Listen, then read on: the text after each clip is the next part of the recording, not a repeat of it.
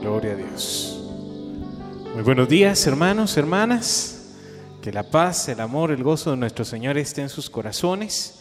Como lo venimos anunciando desde hace algunos días, hoy vamos a, hablar acerca del desierto. Y vamos a ver cómo ese lugar de desierto puede ser para nosotros una gran bendición. Así que hoy le voy a invitar a que mire al hermano que está ahí con usted, atrás, adelante, y le diga, hermano, vamos al desierto con Jesús. Dígale, hermano que está ahí. Vamos al desierto con Jesús. Muy bien. Esta va a ser una serie de temas que vamos a tener con respecto al tiempo litúrgico en el que estamos, empezando la cuaresma el día de ayer con el miércoles de ceniza iniciamos un caminar que se asemeja mucho a esos 40 días de Jesús en el desierto, a ese caminar del pueblo de Israel pasando por el desierto por 40 años, a ese tiempo de diluvio que pasó eh, Noé en el arca, también 40 días y 40 noches. Todo esto tiene una, una relación bien importante. El número 40 en la palabra de Dios es un tiempo largo. Y ese tiempo largo que vivió Jesús, que vivió el pueblo de Israel, que vivió Noé, es un tiempo que es necesario vivir y que todos pasamos. Para empezar, podríamos decir que del desierto hay mucho que hablar, hay muchísimo que decir, pero hoy quisiera enfocarme en dos cosas. Hay una área positiva del desierto, que es lo que vamos a centrarnos el día de hoy, es ir al desierto con Jesús. Y hay una forma negativa o hay un aspecto negativo del desierto y es cuando vamos al desierto sin Jesús. Vamos a iniciar yendo al libro de Reyes, si me acompañan, primer libro de Reyes en el capítulo 19, nos presenta la palabra a un gran profeta del Señor que se llamaba Elías. Elías, después de una gran victoria de hacer caer fuego del cielo y de matar a los sacerdotes de Baal, a estos sacerdotes que estaban contaminando la fe del pueblo, luego de que él mismo los mata y luego de que él hace que el pueblo se vuelva a Dios, la reina, que era Jezabel, lo manda a amenazar y le dice que lo va a matar. Entonces Elías huye al desierto se va corriendo al desierto, se interna en el desierto y escuche lo que dice la palabra de Dios. Dice, versículo 4, estamos en primer libro de Reyes 19, versículo 4. Luego él se fue hacia el desierto y caminó durante un día hasta que finalmente se sentó bajo una retama. Era tal su deseo de morirse que dijo, basta ya, Señor, quítame la vida, pues no soy mejor que mis padres.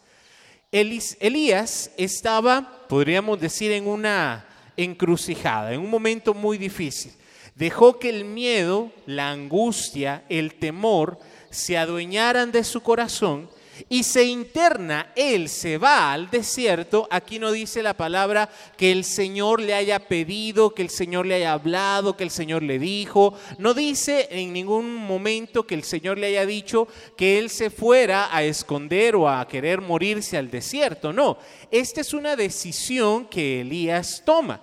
Y así también nosotros muchas veces tenemos esa tentación de aislarnos, de enconcharnos, de alejarnos de todo, de no tener ganas de nada, de apartarnos del mundo, de apartarnos de la gente, de ya no ir a la iglesia. Puede ser en algún momento de nuestra vida difícil o un problema o una enfermedad o algo que nos esté en un momento dado haciendo caer casi casi que en una gran depresión. Yo miro en Elías algo muy fuerte que lo está atacando y que él, aún siendo un gran profeta del Señor, cae en esta tentación. Y esto hay que decirlo, aún las personas que creen en Dios, aún las personas que tienen muchos años o mucha experiencia en el camino de Dios, también sienten el deseo de irse al desierto. También pueden caer en una tristeza, en una depresión,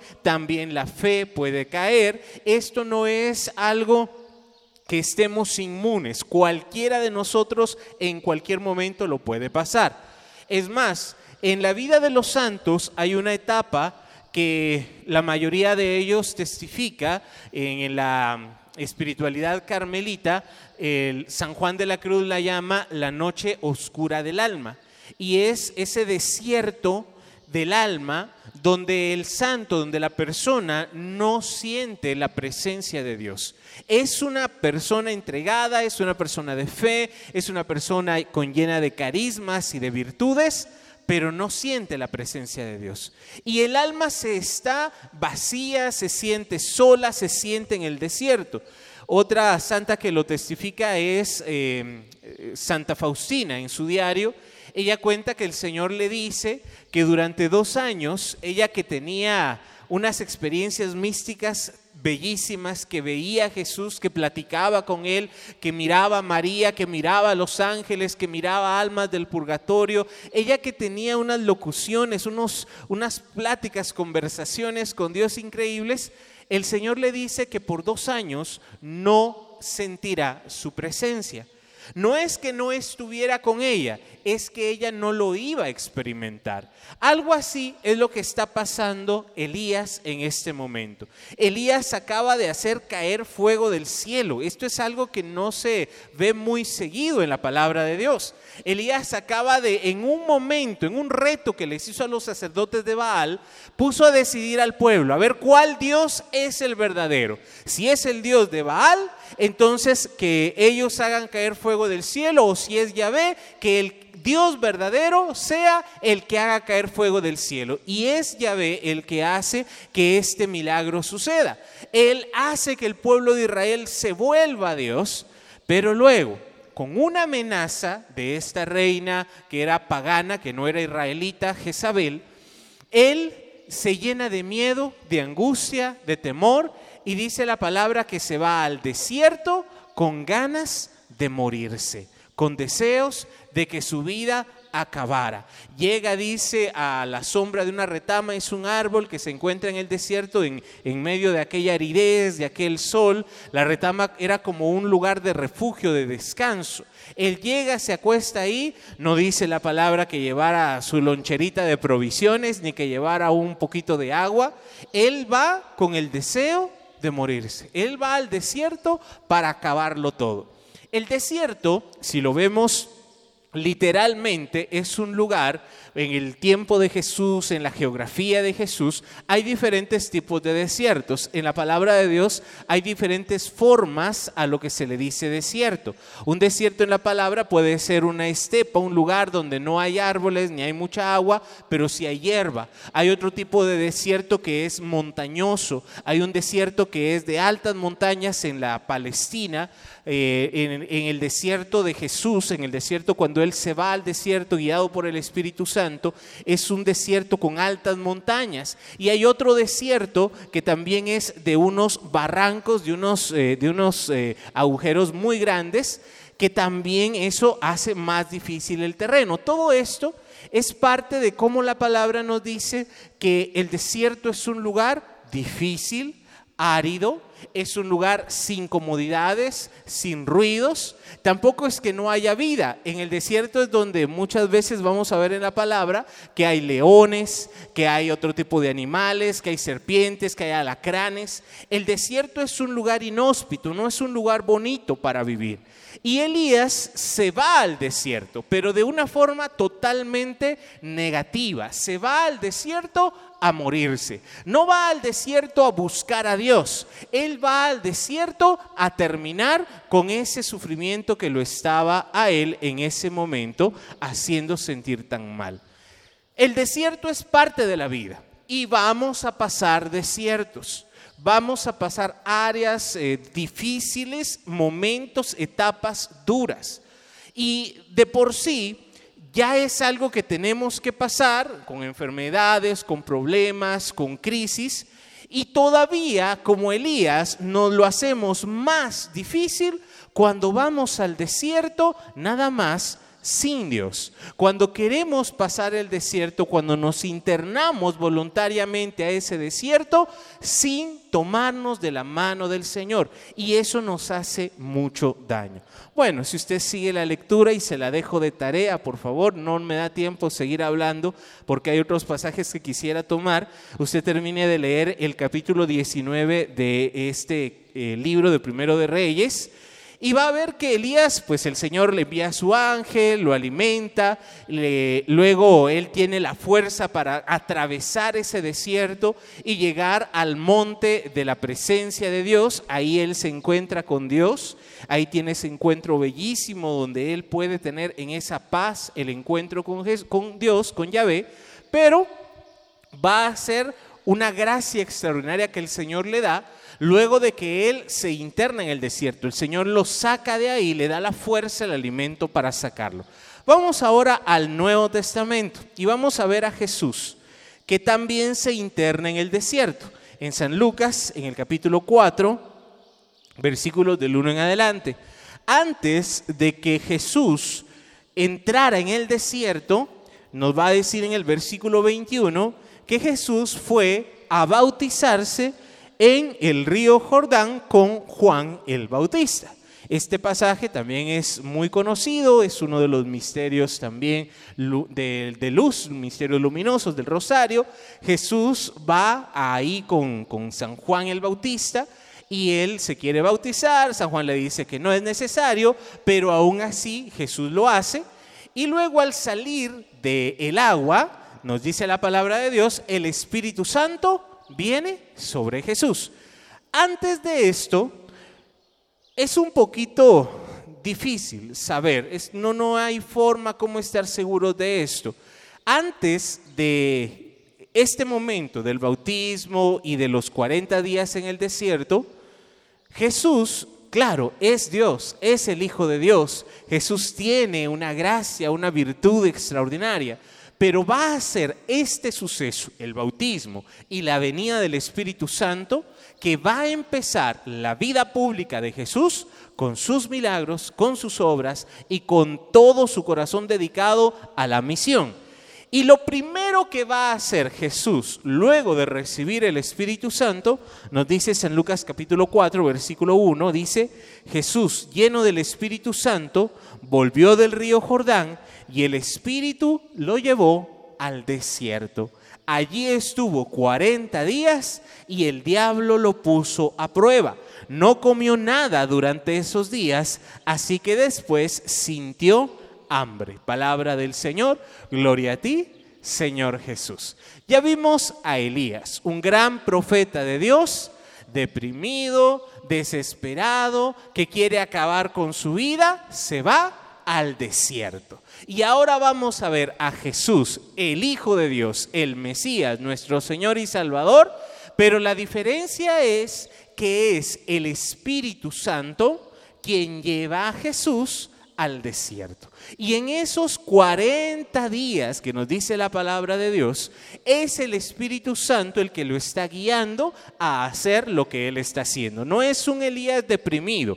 Jesús está con un propósito en el desierto. Y aquí es donde vamos a empezar a ver cómo el desierto Sí, tiene una parte negativa. Es una tierra árida, es difícil, es inhóspita, no hay agua, no hay comodidad, no hay una camita, ¿verdad?, donde descansar. No, el desierto es un lugar difícil, pero tiene también una gracia.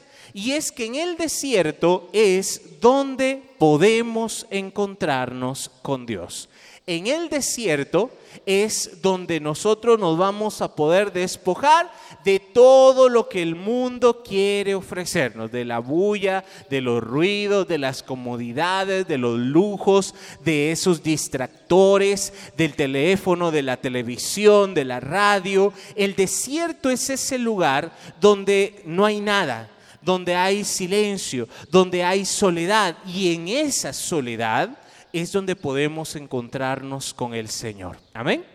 ¿Quiénes quieren encontrarse con el Señor? Ah, muy bien. Entonces vamos a organizar una excursión al desierto. ¿Quién se apunta? Nos vamos al desierto. Y en el desierto es donde Jesús, dice la palabra, es guiado por el Espíritu, Él no va solo, Él no va con sus propias fuerzas, Él de ahora en adelante está siendo guiado directamente por el Espíritu Santo. Él no es eh, ocurrencia suya, no es porque Él se le dio la fantástica idea, es Dios el que lo está llevando. Si lo vemos desde el punto de vista teológico de la palabra de Dios, Jesús que es el Mesías, que es el Salvador, tiene que pasar estos 40 días, también como el pueblo de Israel pasó esos 40 años en el desierto, como Noé pasó los 40 días y 40 noches en el arca, lloviendo y esperando que parara el diluvio. Ese tiempo de pasar el diluvio, de pasar el desierto, es una señal en el Antiguo Testamento de liberación el pueblo de Israel está siendo liberado de esa esclavitud, de esa mentalidad de esclavos que tenían. Luego de pasar 400 años de esclavos en Egipto, ellos llegan a la tierra prometida, pero aún siguen siendo esclavos, aún piensan como esclavos, aún anhelan la esclavitud. Llega un momento en el Éxodo que ellos hasta dice la palabra que se ponen a recordarse de las cebollas y de los pescados y de los ajos que supuestamente ellos se comían gratis en Egipto. Se les había olvidado que ellos eran esclavos, que no tenían nada, que la comida sí se las daban, pero ellos estaban construyendo ciudades que no eran de ellos, que estaban bajo la opresión de los egipcios. Eso en el desierto a ellos se les olvidó y se empezaron a recordar de las cebollas y de los pescados. Y es la mentalidad de esclavitud que muchas veces nosotros traemos. A ver, ¿a qué edad tuvimos nuestro primer encuentro con Dios? ¿A qué edad tuvimos nuestra conversión? ¿Ya se acordó? ¿Fue a la mitad de su vida? ¿Un poquito más? ¿Un poquito menos? ¿Fue hace poco? O fue hace mucho? Ah, muy bien. Cuando nosotros vemos la historia de nuestra vida, ¿cuánto tiempo pasamos sin Dios?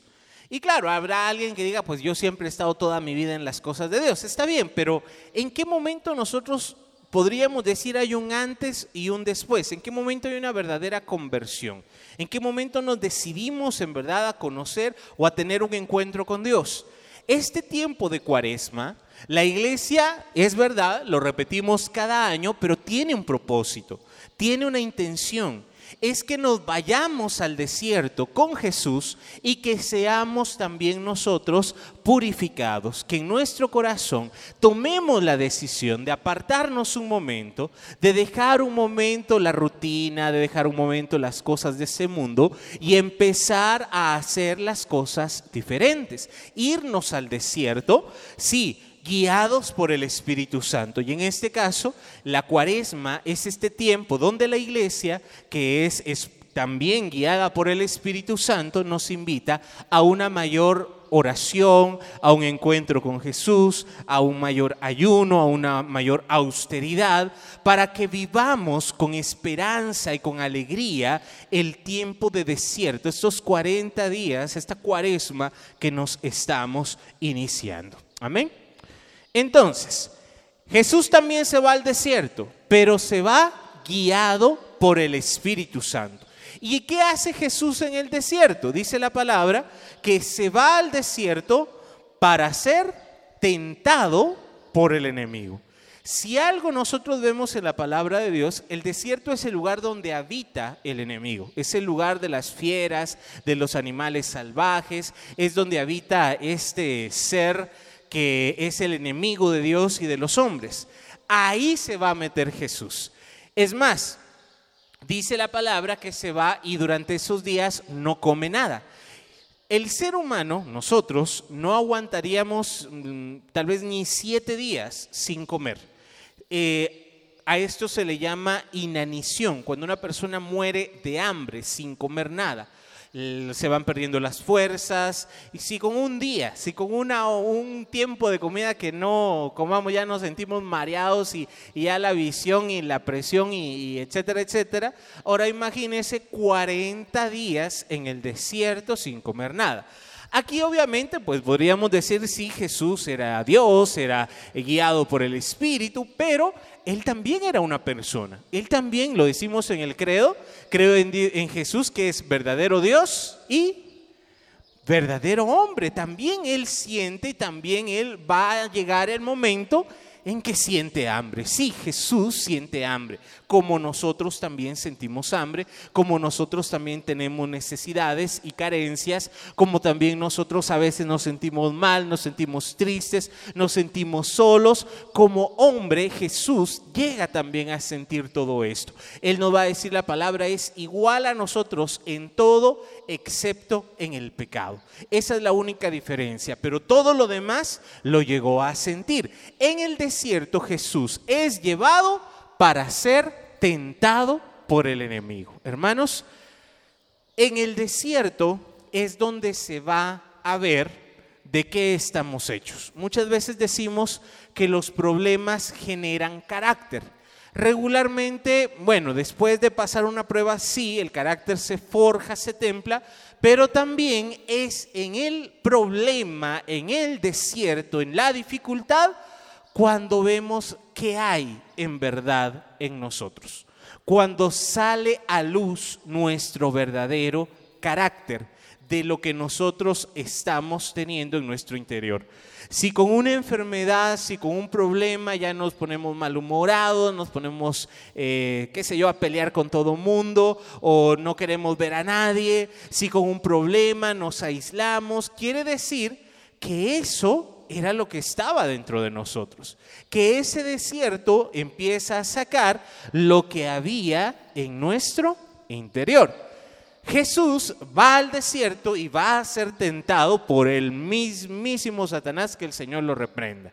Él va a ir a ese lugar, a, ese, a esa tierra árida, reseca, sola, sin alimentos, sin protección, solamente guiado por el Espíritu Santo y ahí Él va a ser tentado, ahí va a ser confrontado con ese enemigo que lo va a tratar muy fuerte. Miren, no quisiera entrar en el tema de las tentaciones, porque ese será tema para otro día que vamos a tratar, pero sí es importante entender que en el desierto vamos a ser tentados.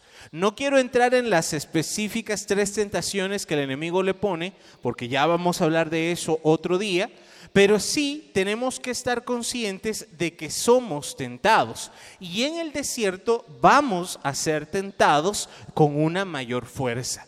Y ahí en el desierto vamos a ver que se cumple lo que la palabra de Dios, lo que va a decirnos también San Pablo. En segundo, segunda carta de Corintios, si tiene por ahí su Biblia, segunda de Corintios, en el capítulo 12, versículo 8 al 10. Vamos a leer nada más. Segunda de Corintios 12, del 8 al 10, dice San Pablo. Tres veces le he pedido al Señor que me quite este sufrimiento, pero el Señor me ha dicho, mi amor es todo lo que necesitas, pues mi poder se muestra plenamente en la debilidad.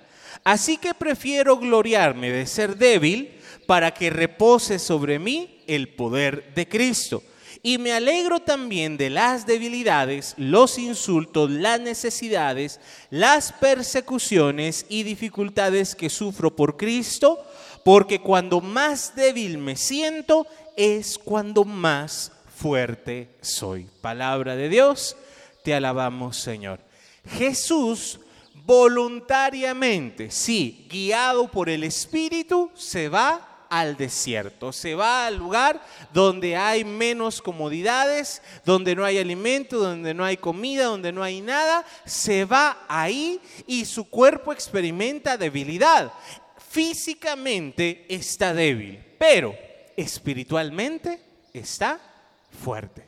San Pablo, en este pasaje que leímos, si usted lo puede leer completo, él dice que no tiene nada de qué gloriarse, aunque él es una persona muy preparada y un gran predicador, un gran apóstol, él llega a decir, miren, así también tengo una enfermedad, que es una espina, que nos va a decir aquí una enfermedad, algo, no sabemos qué es, que lo estaba él aquejando. Y esto es lo que muchas veces nosotros, cuando venimos a la iglesia, o especialmente a los grupos, a los movimientos, decimos, va a haber tarde de sanación, va a haber una asamblea de sanación. Gloria a Dios, ¿verdad? Venimos todos, que oren por mí, yo quiero ser sanado. Está bien, gloria a Dios por eso. Pero aún San Pablo, que nos va a decir, por ejemplo, en Hechos de los Apóstoles, que con un pañuelo que llevaban de San Pablo se sanaban las personas. Si, si, el gran San Pablo, que lo mordió una serpiente y no le pasó nada, San Pablo, que tenía ese poder y esa fe para sanar, para liberar, le pide a Dios que le quite esta enfermedad y Dios le dice, no. Tres veces dice Segunda de Corintios que le pidió al Señor que le quitara esta enfermedad, esta prueba, y el Señor le dice, no, mi amor es todo lo que necesitas. Esto es difícil de entender porque nosotros diríamos, bueno, si lo ama tanto, pues que lo sane, ¿verdad?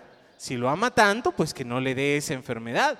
Pero San Pablo llega a decir que se alegra de las enfermedades, de las dificultades, de las pruebas, se alegra de todo lo que sufre por Cristo. A ver, ¿quiénes se alegran aquí de estar en una prueba? Levante la mano. Algunos ya van, otros todavía nos falta. Yo no me alegro mucho, yo le soy sincero. Cuando viene una prueba, cuando viene una enfermedad, cuando viene un problema, yo no me alegro mucho, a mí todavía me falta. San Pablo llega a decir, sí, él se alegra en las dificultades. Ay, qué bonito, ¿verdad? Me vienen a cobrar la deuda. Ay, qué bonito, ¿verdad? Me enfermé, me diagnosticaron una enfermedad. ¡Hala, qué bonito, qué alegre! Ah, difícil, ¿verdad? San Pablo llega a decir esto porque él sabe, él en esa comunión y en esa intimidad que tiene con Dios, sabe que es amado. Mi amor es todo lo que necesitas. Hablemos un poquito de ese amor de Dios.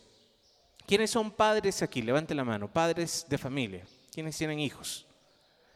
Muy bien.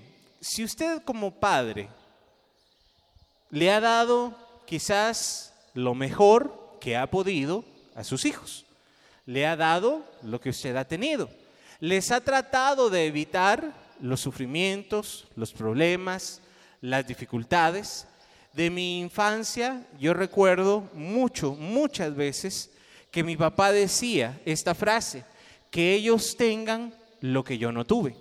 Porque él creció muy pobre, él nos contaba su historia, como eh, ni siquiera contó con el amor de sus padres, anduvo de casa en casa, con su abuela, con sus tíos, lo llevaban de aquí para allá, trabajando desde muy niño, no pudo estudiar, le tocó trabajar descalzo. Y él nos decía esto, que mis hijos tengan lo que yo no tuve. Y en principio sí es una buena actitud, podríamos decir, es, es el amor de padres que nos lleva a decir esto.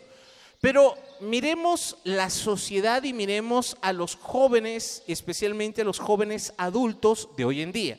Los millennials, no sé si ha escuchado esa palabra, millennial es una generación que ha nacido por ahí por los 80 a los 90 y algo, que tuvimos esa transición entre, entre no, vivir como se vivía antes y la tecnología y todo lo que hay nuevo ahora.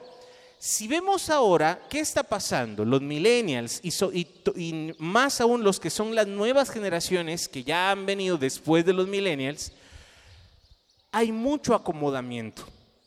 No saben cómo luchar para obtener las cosas. Quieren todo fácil, quieren todo rápido, quieren todo servido, creen que tienen derecho a todo gratis y creen que tienen eh, con una idea eh, crecieron con la idea, recuerdo a un jovencito hace unos años, cuando le preguntábamos qué quería estudiar o qué quería trabajar, él decía, yo quiero ser gamer.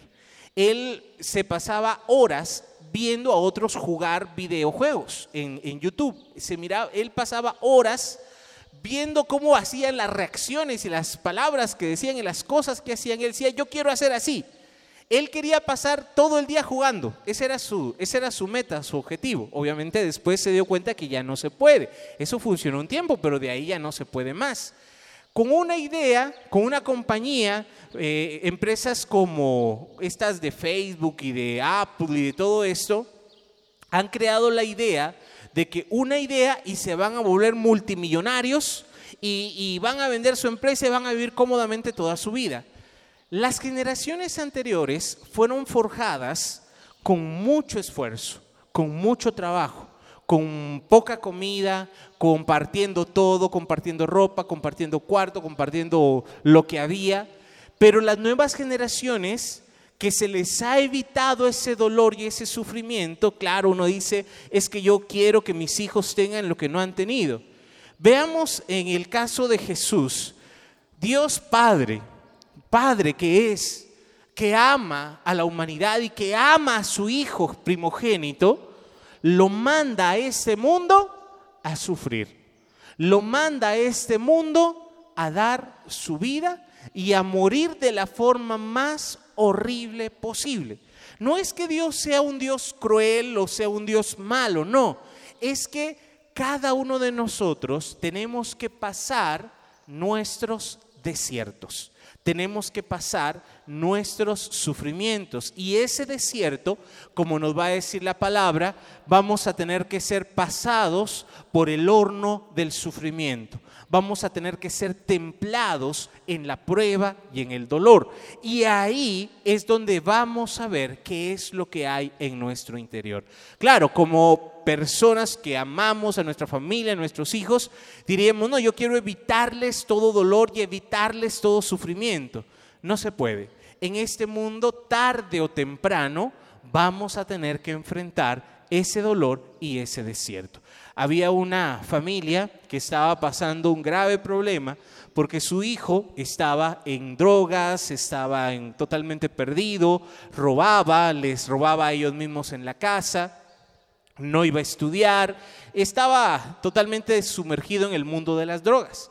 Van a buscar ayuda a un consejero y le dicen, ayúdennos porque mi hijo tiene este, este, este y este problema. Y el consejero le responde, yo no creo que su hijo tenga ningún problema. El problema lo tienen ustedes, les dice a los papás. Y ellos, pero ¿cómo me dice eso si mi hijo es el que tiene, está en drogas y roba y no estudia y todo lo demás?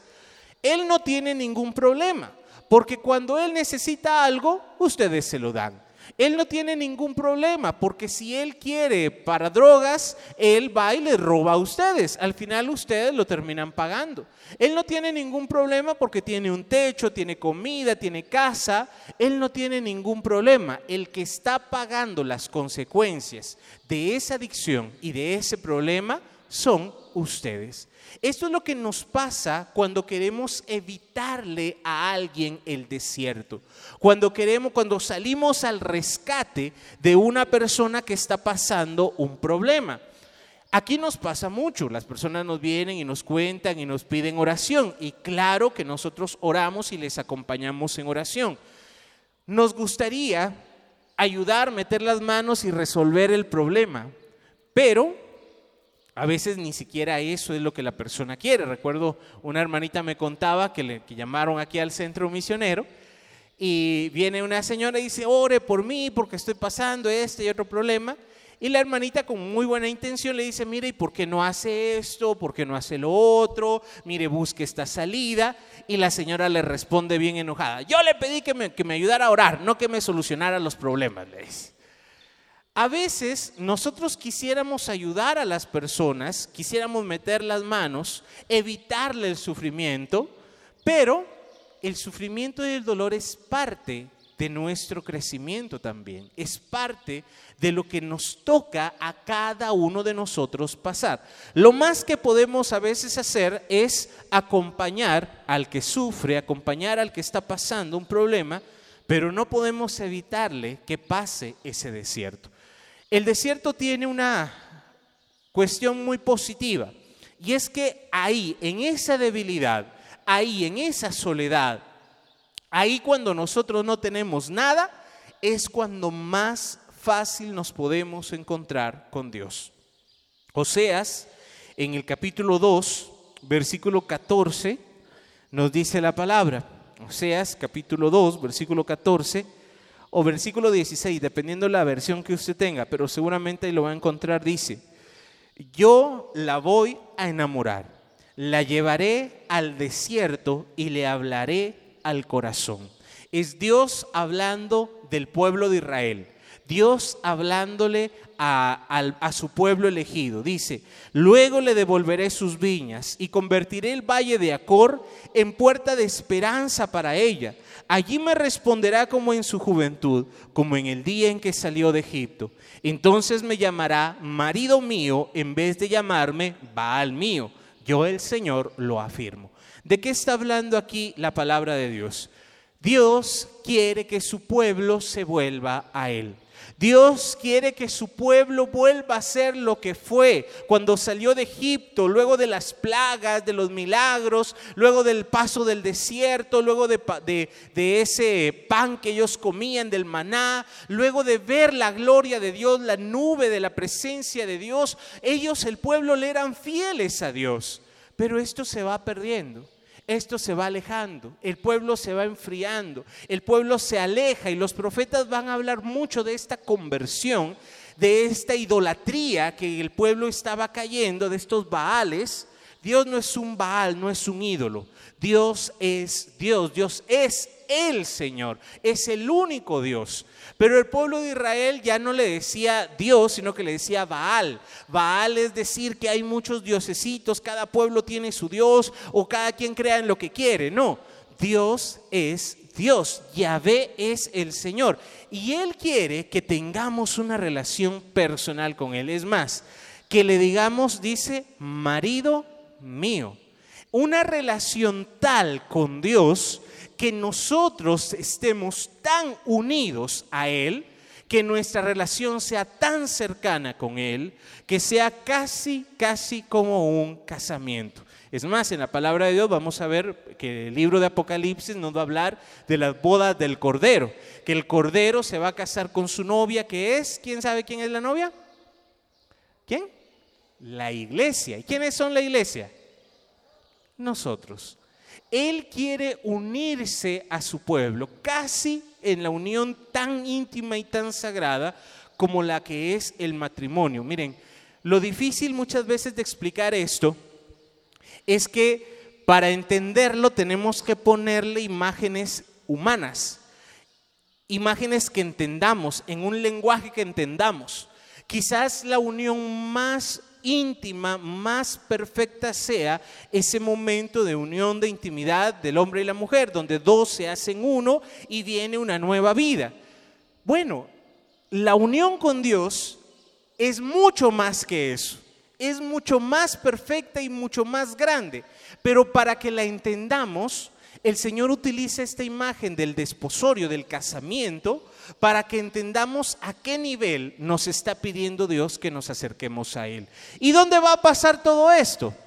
Dice Oseas capítulo 2, la llevaré al desierto, le hablaré al corazón en el desierto.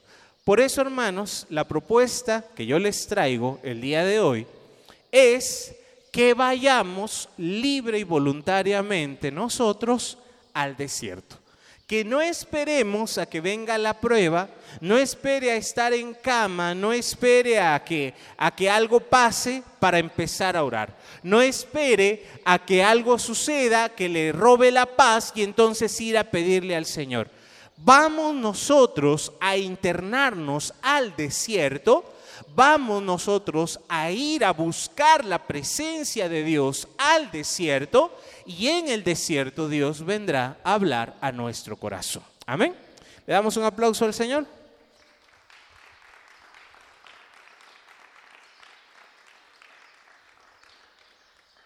Eso sí, le advierto de una vez, por las buenas o por las malas, vamos a ir al desierto. Si usted quiere libre y voluntariamente hacer este proceso de buscar a Dios, de irse a un mini desierto. Yo sé que no podemos, nos gustaría, vámonos 40 días de retiro. No podemos. Pero sí podemos hacer cada día un pequeño desierto. En este tiempo, especialmente de cuaresma, se nos piden tres cosas, oración, ayuno y limosnas. Que nosotros hagamos estas prácticas de forma más intensa en este tiempo de cuaresma. Y que lo hagamos nos va a llevar a vivir ese pequeño desierto donde Dios quiere enamorar el alma.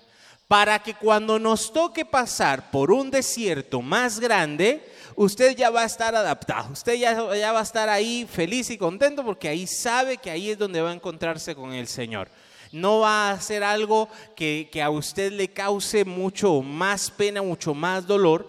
Vamos a tener que pasar desierto, sí, pero ese desierto nos va a bendecir, nos va a ayudar, nos va a sacar de grandes eh, problemas. Si miramos en este pasaje, en versículo 15, dice, convertiré el valle de Acor en puerta de esperanza. Acor es un personaje del libro de eh, Josué. Luego de la gran victoria que ellos tuvieron, ¿se recuerdan cuando fueron a dar vueltas allá alrededor de Jericó y, gritaron y las murallas se cayeron y ganaron una gran batalla? Acor le ganó el, eh, el, amor al dinero, el amor a las cosas materiales. El Señor había dicho que todo fuera quemado, que todo fuera exterminado, que no se guardara nada porque el Señor quería que ellos fueran totalmente libres de toda esa idolatría y de todo eso que había en aquellas ciudades. Entonces Acor viene y se roba alguna de estas cosas, oro y cosas preciosas, las guarda en su tienda y calladita la boca, ¿verdad? Nadie supo, nadie vio, nadie, no pasó nada. Pero cuando luego de, de esa batalla tan grande, esa victoria tan grande donde vencieron a una nación poderosa que era Jericó, van a pelear con un pueblito que eran pocos, que, hasta ellos dijeron, ah, esta batalla no es nada, ¿verdad? Vamos y ganamos. Y resulta que salen perdiendo, los sacan huyendo y muere mucha gente. Y cuando ellos se ponen a investigar qué pasó, eh, resulta que es por este pecado que Acor había cometido Acor había cometido un pecado gravísimo, algo muy que le trajo mucho dolor y muchas serias consecuencias al pueblo de Israel. A ver, ¿quiénes de aquí se han equivocado y han causado dolor a sus familias en algún momento de su vida? Levante la mano. Sí, muchas de las cosas que hemos pasado han sido decisiones que nosotros tomamos, errores que cometimos. Después uno los mira y dice, ah, la no hubiera hecho tal cosa, pero ya, ya para qué, ¿verdad? Uno ya, ya las hizo. Acor simboliza todo eso, todos esos errores, todas esas metidas de pata, todas esas equivocaciones, que por desesperados, que por no tener paciencia, por no buscar la ayuda en Dios, por querer una solución rápida, todos esos errores que nosotros cometimos son lo que representa Acor. Es más, para Israel y para el pueblo de Dios fue una gran vergüenza. Luego de haber vencido una nación poderosa, unas murallas enormes, un pueblito lo saca corriendo. Fue de verdad algo muy, muy fuerte para el pueblo, porque ellos pensaron, Dios está con nosotros, Él nos ayuda, vamos a la batalla, y resultó que no, resultó que Dios los había abandonado por ese pecado que habían cometido. Acor termina siendo ajusticiado. Miren, fue, es un momento muy feo en la historia del pueblo de Israel. Lo mismo nos pudo haber pasado a nosotros, los errores que cometimos, las cosas que hicimos que nos trajeron vergüenza, que nos traen dolor. Pero ahí es donde Dios viene a cambiar las cosas. Dice, convertiré el valle de Acor en puerta de esperanza. Hermanos, nuestros mayores errores, nuestros mayores pecados se convierten en los más grandes testimonios. Se convierten después en eso que tal vez en el momento no lo entendemos, que nos causa dolor o nos causa vergüenza, pero que se van a transformar luego en un testimonio. San Pablo lo va a decir, donde abundó el pecado, sobreabundó la gracia. ¿Sí? Ese desierto al que vamos a ir es lo que aquí en el Centro Misionero Católico nosotros siempre les enseñamos, siempre tratamos con la oración contemplativa, con la oración de silencio, de quietud, donde nosotros dejamos un momento todas las cosas para estar con el Señor. Es difícil a veces hacer ese silencio en medio del ruido, en medio de, de la bulla del mercado, de los carros o en la casa si tenemos alguien más.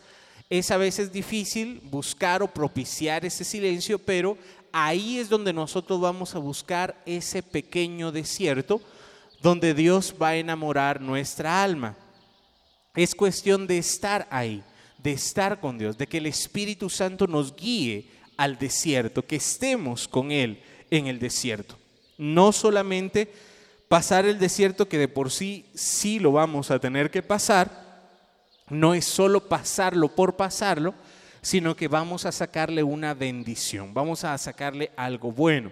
Si tenemos dudas, es ahí en la oración donde Dios quiere hablarnos. Si no sabemos qué hacer, es en la oración donde Dios quiere que nosotros nos encontremos con Él. Y ni siquiera a veces va a ser eh, necesario que escuchemos su voz o que sintamos algo, pero Dios siempre, siempre siembra una semilla que después va a germinar y que después vamos a ver que el Señor está haciendo algo en nosotros. Tal vez al principio nos cueste, porque este caminar de la oración contemplativa puede ser difícil, puede ser al principio eh, que me quiero mover, que me quiero parar, que me acordé de tal cosa, que, que, tengo que hacer otra cosa, que me acordé que va a venir alguien, que los frijoles los deje en el fuego. Es difícil al principio, pero es necesario retirarnos, ir al desierto y estar con el Señor. Y si no lo hacemos por las buenas, va a llegar el momento en que lo vamos a tener que hacer por las malas. No digamos aquellos que están postrados en cama, que no tienen a dónde ir, que no tienen nada más que hacer, o aquellos que están en una prisión, que no tienen a dónde más irse, que están ahí en ese lugar horrible, sin nada más que hacer. Es decir, no esperemos llegar a esos extremos. No esperemos a no tener otra salida y entonces como no hay otra salida, entonces voy a ir a orar. Vamos a buscar a Dios todos los días. Vamos a internarnos a ese desierto para que cuando nos toque pasar por la prueba o si ya estamos pasando por ella, le saquemos una bendición, le saquemos una gracia, le saquemos algo bueno a ese desierto. Y luego del desierto, pues ya vamos a ver que vamos a apreciar mucho más las cosas. Luego de esa prueba, luego de esa enfermedad, luego de ese problema, vamos a ver la vida de una forma totalmente diferente. Regularmente nos quejamos que si mucho calor, que mucha lluvia, que mucho frío, nos quejamos por todo, eh, andamos viendo que, que en la calle nos pasa tal cosa, nos pasa tal otra, y muchas veces no nos damos cuenta de las bendiciones que Dios nos tiene, de, de, todo lo que el Señor está haciendo en nosotros. Así que el desierto también nos va a dar un poco de perspectiva. Luego de no tener nada, lo poco que tengamos va a ser una gran bendición para nosotros. Amén. Gloria a Dios. La próxima semana vamos a hablar del ayuno que le agrada a Dios. Así que, por favor, invite también a quien pueda. si usted conoce a alguien que no ha venido, pues llámelo, invítelo para que venga. Y vamos a tener en estos días de cuaresma, en este tiempo, temas, hablando especialmente de estos temas que son tan importantes. Así que para la próxima semana hablaremos del ayuno que le agrada al Señor. Amén. Vamos a ponernos de pie y vamos a iniciar nuestra oración. Digamos en el nombre del Padre, del Hijo, del Espíritu Santo. Amén. Invocamos la presencia del Señor, Padre, Hijo y Espíritu Santo. Ven Señor a nuestras vidas, ven a nuestros corazones y ayúdanos a orar con fe, con amor y para gloria tuya. Santísima Trinidad, un solo Dios, ven, haz tu casa, tu hogar dentro de mi corazón. Que así sea, así es. Amén. En esta mañana, Señor, que estamos aquí en tu presencia.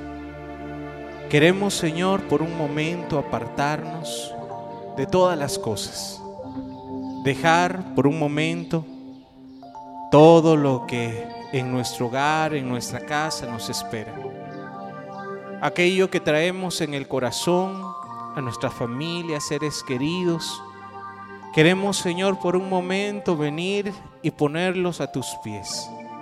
Esa carga que llevo sobre mis hombros, esa responsabilidad que hay sobre mí, problemas, deudas, enfermedades, familia, hijos, hermanos, todo eso que se ha convertido en una carga sobre mis hombros. Hoy, Señor, vengo a ponerlo delante de ti. En un pequeño desierto, Señor, vengo a internarme a esta soledad, a este silencio, para estar contigo. Vengo, Señor, porque sé que necesito estar contigo. Necesito, Señor, enamorarme de ti. Necesito tener más y más cercanía, más comunión contigo.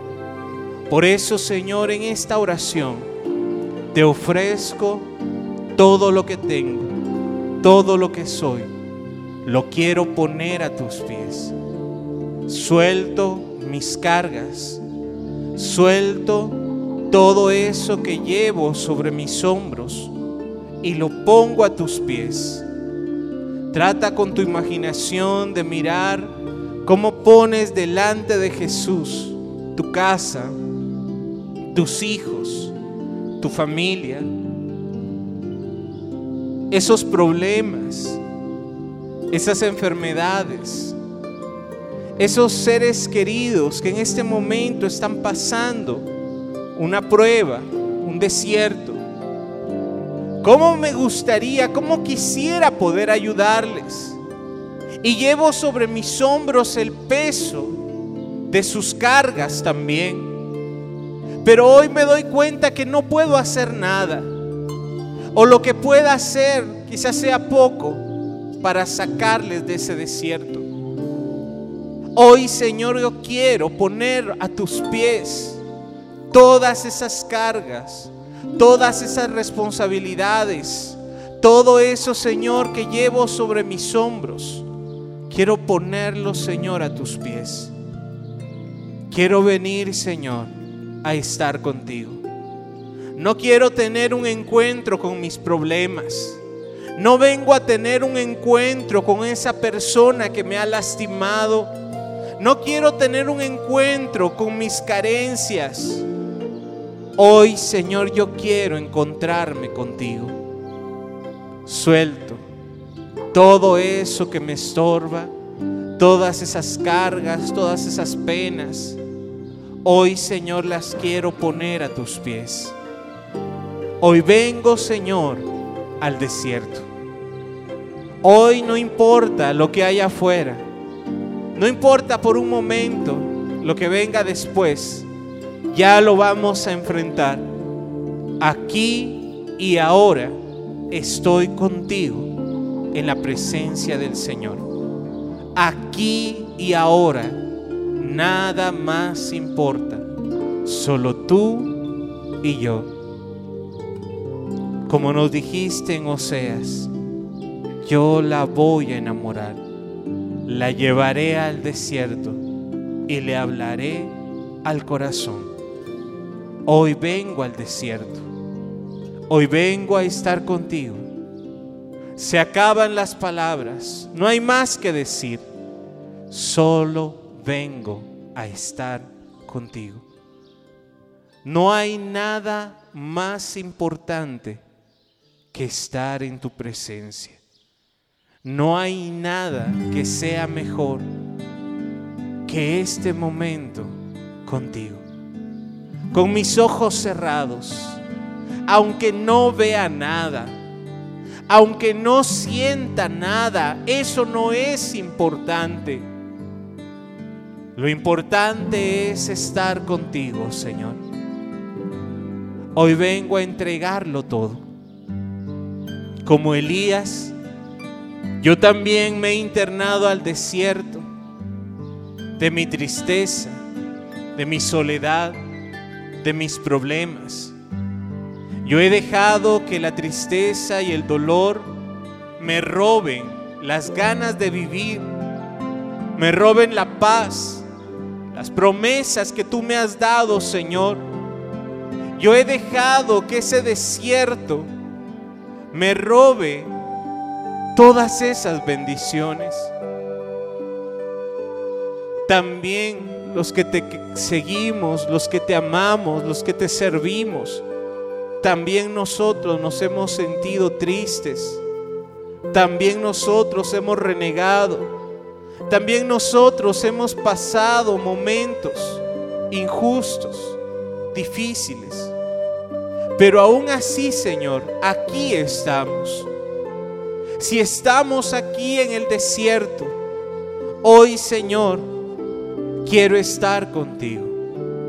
Hoy, Señor, quiero que tú me guíes. Que sea tu Espíritu Santo el que me lleve al desierto. Que no pase un día sin que busque tu rostro, Señor, en la soledad, en la paz. Que tu Espíritu Santo, Señor, me lleve a una mayor cercanía, a un mayor encuentro contigo. Que tu Espíritu, Señor, no me deje tranquilo hasta buscar tu rostro cada día. Que la oración sea una necesidad, que la oración sea algo fundamental, que no podamos estar sin ti, Señor. Por eso necesitamos al Espíritu Santo. Te voy a invitar a que tomes asiento un momento. Ahí donde te encuentras, seguimos orando con tus ojos cerrados, siéntate. Como hemos aprendido, tus pies apoyados en el suelo, tu espalda firme en el respaldo de la silla, tus manos caen sobre tus piernas. Aquí, en la presencia de Dios, aquí, estando con Jesús, vengo a encontrarme con Él. Y como Jesús, nosotros también hemos sido llenados del Espíritu Santo. Como Jesús, el Espíritu Santo también está con nosotros. Desde el bautismo Él vive, habita en nuestro corazón. Ahora queremos darle libertad al Espíritu y que sea el Espíritu el que nos guíe.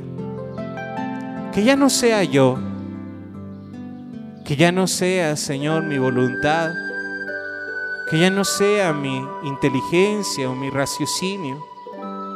Guíame tú, Espíritu Santo. Guíame tú, Espíritu de Dios. En medio del desierto que estoy pasando, guíame, Espíritu Santo en medio de la tristeza, de la soledad, ven, ven Espíritu Santo. En medio de la enfermedad o de la prueba, ven Espíritu Santo.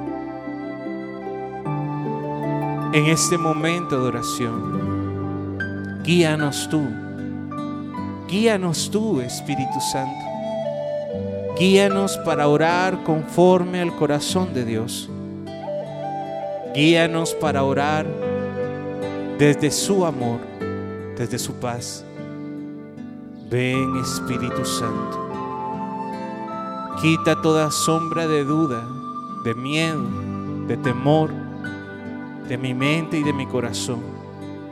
Ilumina esas áreas oscuras, esas dudas, esas preguntas eso que yo no entiendo, que no comprendo, ven Espíritu Santo. Ilumina mi corazón. Aunque al encontrarme contigo hayan cosas que yo sé que están mal, áreas que necesitan limpiarse, purificarse. Por eso vengo, Señor, a estar contigo. Por eso quiero, Espíritu Santo, estar contigo. Porque solo estando en la luz Puedo ver la verdad en mí. Puedo ver lo que aún me hace falta, lo que aún no está bien. Es en tu presencia, Señor, donde puedo ver lo que tú quieres mostrarme. Ven Espíritu Santo. Ven Espíritu Santo. Ven Espíritu Santo. En el nombre de Jesús. Ven Espíritu Santo. Si estaba cargando con la carga de alguien más, pero no puedo hacer nada. Si solamente me estoy enfermando, si solamente me estoy lastimando, llevando una carga que no me corresponde.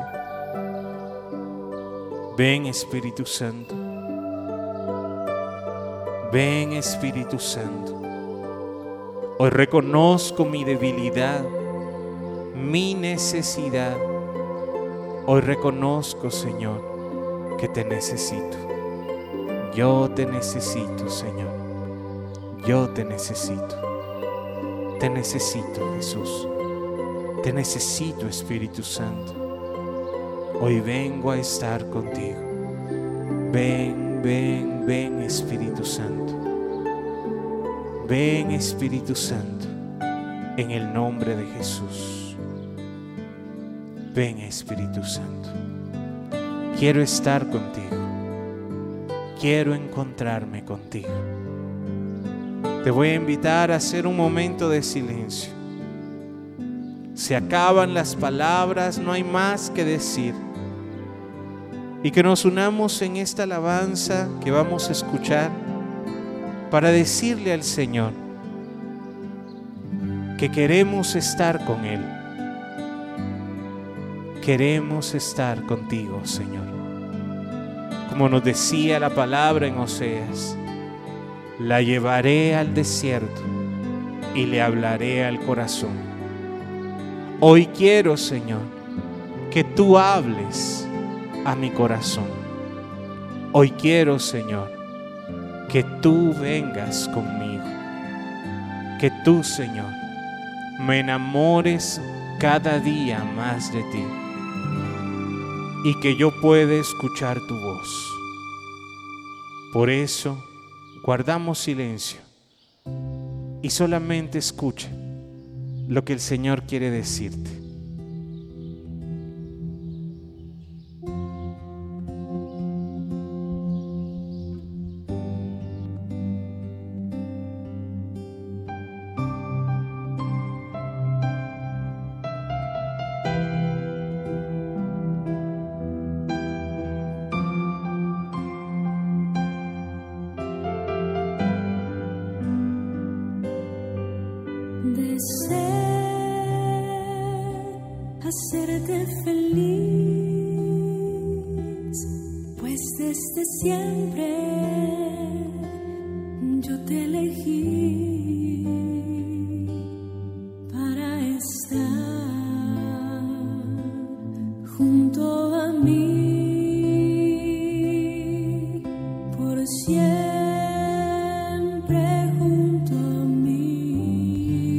Jesús el que te dice.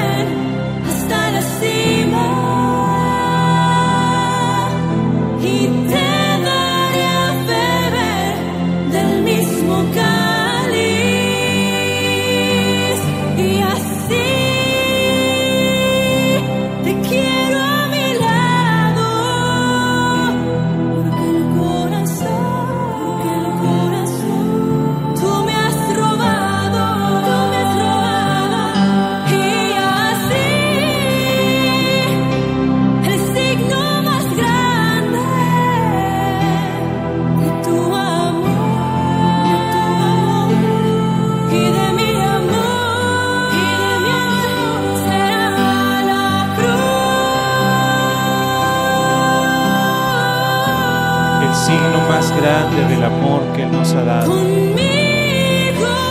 es la cruz.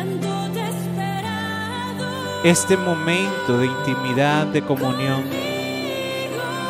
es lo que Dios quería desde hace tanto tiempo. Que nosotros le busquemos. Que nosotros hagamos el tiempo, el lugar para estar con Él. Ven conmigo, te dice el Señor. Ven al desierto. Ven a estar con tu amado, con Jesús. Ven. Y en el desierto es donde encontramos la presencia de Dios. Es en el desierto donde podemos estar con Él. Conmigo ven. Déjate enamorar. Déjate tra- atraer cada vez más por Jesús. Jesús se fue al desierto guiado por el Espíritu. Hoy nosotros estamos entrando en este tiempo de cuaresma. La iglesia guiada por el Espíritu nos lleva a un tiempo de mayor encuentro, de más oración, de más ayuno, para estar más cerca de Él. Hoy, Señor, aquí en tu presencia, estando contigo, es donde mi corazón se llena, es donde encuentro la verdad, la luz. Estando aquí contigo, Señor, es cuando puedo encontrarme con la paz que necesito. Hay tanto que hacer, hay tantas responsabilidades, hay tantos problemas. Pero antes de salir y enfrentarlos, vengo a estar contigo. Vengo, Señor, a que hables a mi corazón. Vengo, Señor, a que tú me muestres el camino. Vengo, Señor, a que tú me des la respuesta. Vengo, Señor, a estar en tu presencia. Vengo, Señor, a estar contigo. Vengo, Señor, a buscarte de todo corazón. Vengo a estar con mi amado. Te voy a dejar un momento a solas, en silencio. No es necesario decir nada, solamente cree. Dios está aquí. En la soledad, en el silencio, Dios ha querido que vengamos a buscarlo. Hagamos un momento de silencio. Hagamos un momento para escuchar la voz del Señor. Escucha. En los cantos de los pájaros, en la música contemplativa, en este momento de oración, estoy con mi amado, estoy con mi Señor. Te dejo unos minutos a solas con Jesús.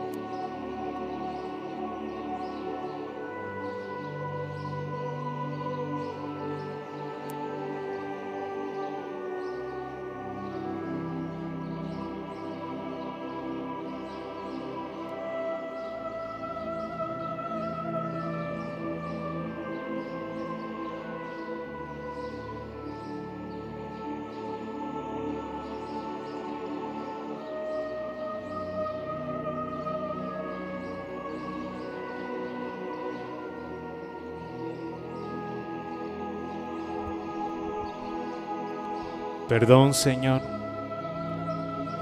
porque yo he hecho más difícil este desierto.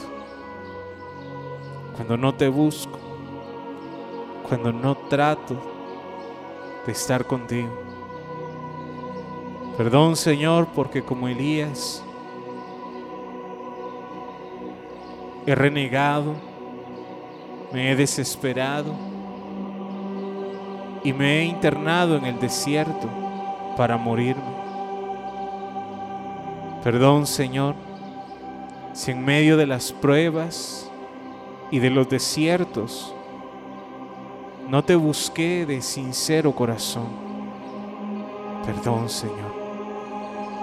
Perdón, Señor.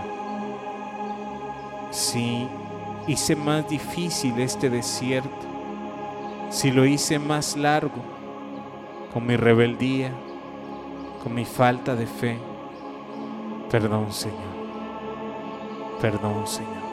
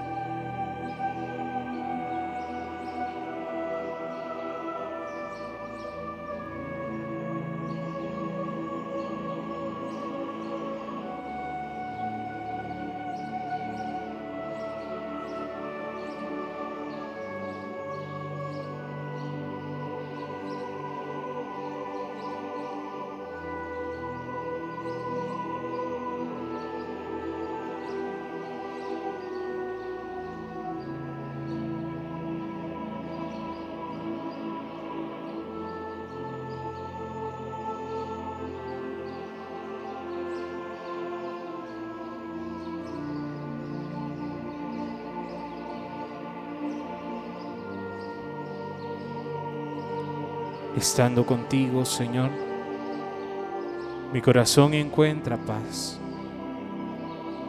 Estando contigo, Señor, aún el dolor y el sufrimiento cobran sentido. Estando contigo, Señor, sé que todo es posible. Por eso, Señor, en este desierto, tú vienes a hablar a nuestro corazón. Gracias Señor, porque aquí en este momento, con solo cerrar mis ojos y pensar en ti, puedo encontrarme contigo. Gracias Señor.